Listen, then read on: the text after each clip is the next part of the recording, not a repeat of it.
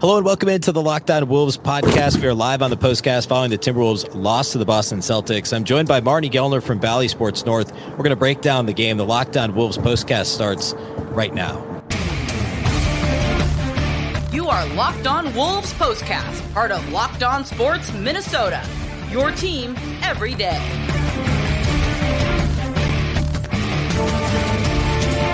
Hello and welcome to the Lockdown Wolves podcast, part of the Lockdown Podcast Network, your team every day. My name is Ben Beecken. I'm the host of Lockdown Wolves. Marney Gellner from Valley Sports North is with me to break down the Timberwolves' loss to the Celtics. And Marnie, well, I mean, there's a lot of places we can start with this one. It was a really entertaining game. The Wolves lose by two. A really good Anthony Edwards game.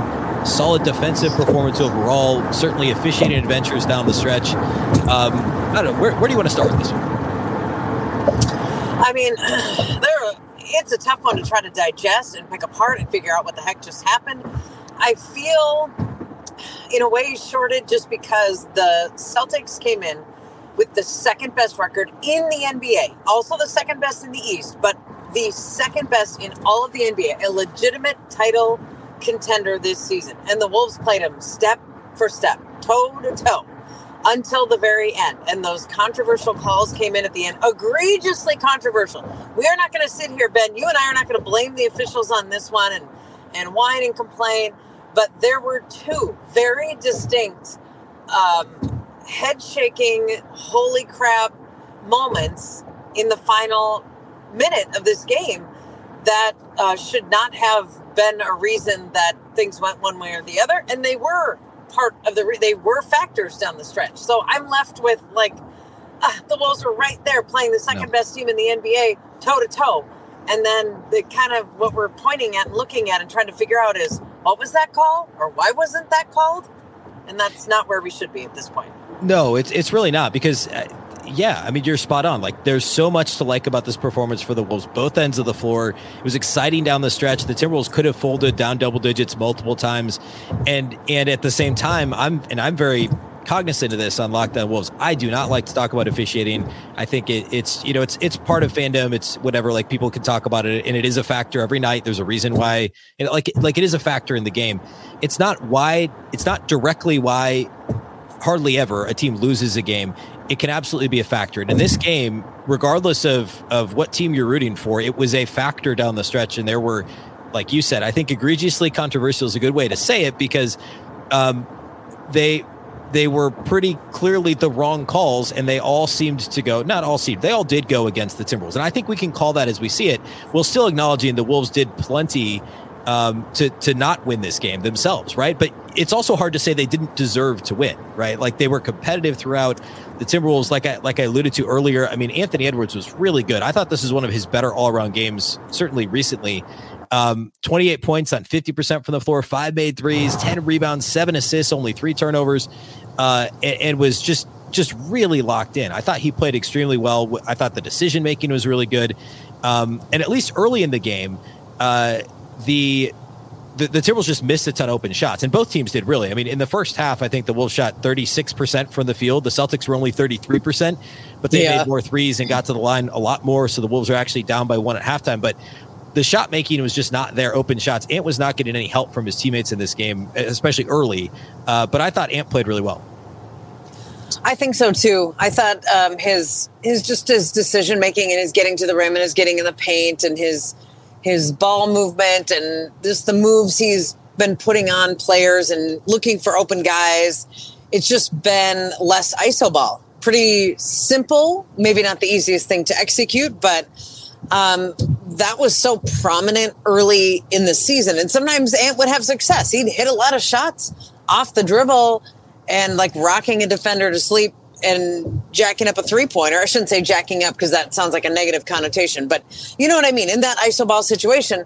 And sometimes it would work, sometimes he'd get paid off, but he's a different kind of player now, and sometimes he will just walk up, step into a three, but it's less milking the shot clock and having all of his other teammates stand around while he does that. He's acting more quickly, he's making better decisions, and he had somehow 3 straight 32-point games, exactly 32, and now tonight 28, and it's just been like this consistent, especially on the offensive end, and then you add in 10 rebounds, 7 assists. Like, he has been consistent and really good, really effective. Yeah, and this is where, this is another conversation, but this is where we look at, you know, the Wolves had four players that either scored 14 or 15 points in this game. Nobody else had more than 15. And, I mean, this is where a Karl Anthony Towns, you know, a second all-star caliber player who can score in bunches, or even not even in bunches, but just consistently score around 20 points per game like that. How badly was that needed in this game? And it was almost kind of, you know, the other, Nas Reid didn't come alive until the third quarter, and obviously he plays limited minutes. I mean, Jaden McDaniels was kind of here and there throughout the game, had a couple of nice stretches. It was really Ant and Kyle Anderson, and then again, for the second straight game, a pretty consistent, I guess, steady flow of lobs to Rudy Gobert. I mean, he still ended up with only 15 on 8 shots, but a lot of really successful lob plays to Gobert, not forcing the ball as much as we saw earlier this season. But it was like Ant, and it was, hey, can we make some open shots? And the answer was mostly no in this game. And yeah, the Celtics shot actually worse than the Wolves, both from the floor and the three-point line. But Conley was just 2 of 6. McDaniels was 2 of 7 from deep. The bench combined to shoot 3 of 14. 3 of 14 from the Wolves bench on three-point attempts. And that, to me, was the story of the game. Like, if you make, obviously this isn't exactly how this works, but if you make one of those wide open threes, I mean, especially early in the game, there were some down the stretch. Jaden McDaniels had a wide open corner three that he missed late in the game. You make one of those, I mean, this was a 2-point game, so you win the game, right? So I think the missed open jumpers is the thing that really killed the Wolves in this one. Yeah, Nickeil Alexander-Walker had 5 of them that were decent looks. He just couldn't get one to go down. You mentioned Mike Conley's line. He hit a shot essentially at the buzzer to take this to a 2-point game. But if he doesn't hit that, I mean, his line looks really tough tonight in terms of offensive output. And the Wolves had 2 bench points at halftime. 2. They were free throws from Nas Reid. That was it. I mean, that was the entirety of the bench scoring in the first half. It just was not there. And then, as you said, Ben, Nas came and gave them 9 in the third, and he just had a 13-point second half. That's great. That was good output. Jordan McLaughlin came alive a little bit, but it just wasn't enough, and it wasn't consistent enough. Torian Prince just kind of hasn't been his same productive self since he missed the couple of games with a personal issue. So it just hasn't all fit together. It doesn't feel like, even though the Wolves, if it didn't fit together and they were still right there against this team with the second best record in the NBA, I guess that's pretty good. I mean, that's something to find the positives in. The Wolves did something right. Yeah, I hate that that's where we're at with the silver linings, but you're right. Like, this is 100% true. I mean, this was a game that they easily could have won. A couple bounces or a couple calls go the other direction, and the Wolves are feeling really good about themselves in this one-game homestand. Today's postcast is brought to us by our friends at FanDuel. The midway point of the NBA season is long gone now, and the perfect time to download FanDuel, America's #1 sportsbook, is now, because new customers get a no-sweat first bet up to $1,000. That's bonus bets back if your first bet doesn't win. Just download the FanDuel Sportsbook app. It's safe, secure, and super easy to use. Then you can bet on everything from the money line to point scores and threes drained. The Timberwolves next play Friday night, so go check that line out. Player props and all that over at FanDuel. Plus, FanDuel even lets you combine your bets for a chance at a bigger payout with the same game parlay. Don't miss the chance to get your no-sweat first bet up to $1,000 in bonus bets when you go to FanDuel.com/LockedOn. That's FanDuel.com/LockedOn to learn more. Make every moment more with FanDuel, an official sports betting partner of the NBA. We talked about Ant. We talked about the missed shots offensively. Something else I thought the Wolves did well in this game was they battled in the paint. They battled on the glass. The Celtics are a pretty good rebounding team, actually a really good rebounding team. And the Timberwolves actually came out of this game a +2 on the glass. They matched them in offensive rebounds. And actually, second chance points, offensive rebounding for the Wolves was a big reason why they got back into this game. They were never really out of it, but they were down, I think, 13, late third, early fourth quarter. And Kyle Anderson had an offensive rebound and a putback and an and one. There were a couple other offensive rebounds in there. And it was like during this short stretch where that was a really big part of what the Wolves were doing. And just in general, to battle a close to full strength Celtics team like they did in the paint on the glass, I thought was pretty impressive. Yeah, it was I mean, some of what the Celtics did was just them having an off night, like Jayson Tatum not hitting from three. But some of it was the Wolves just kind of taking them out of their game, and it was kind of a good news, bad news. Like the Wolves were neck and neck on the glass. They were holding the Celtics down shooting percentage, but the Wolves also couldn't hit those shots. It was like at halftime, both teams were shooting in the 30%. So you could either say great defense by the Wolves holding the Celtics down, or Wolves can't get the offense going to get the Celtics. It was like both teams were kind of canceling each other out somehow. And none of it really led to one team dominating on one area, whatever. Pick your stat that you're talking about here, Ben, rebounds, whatever.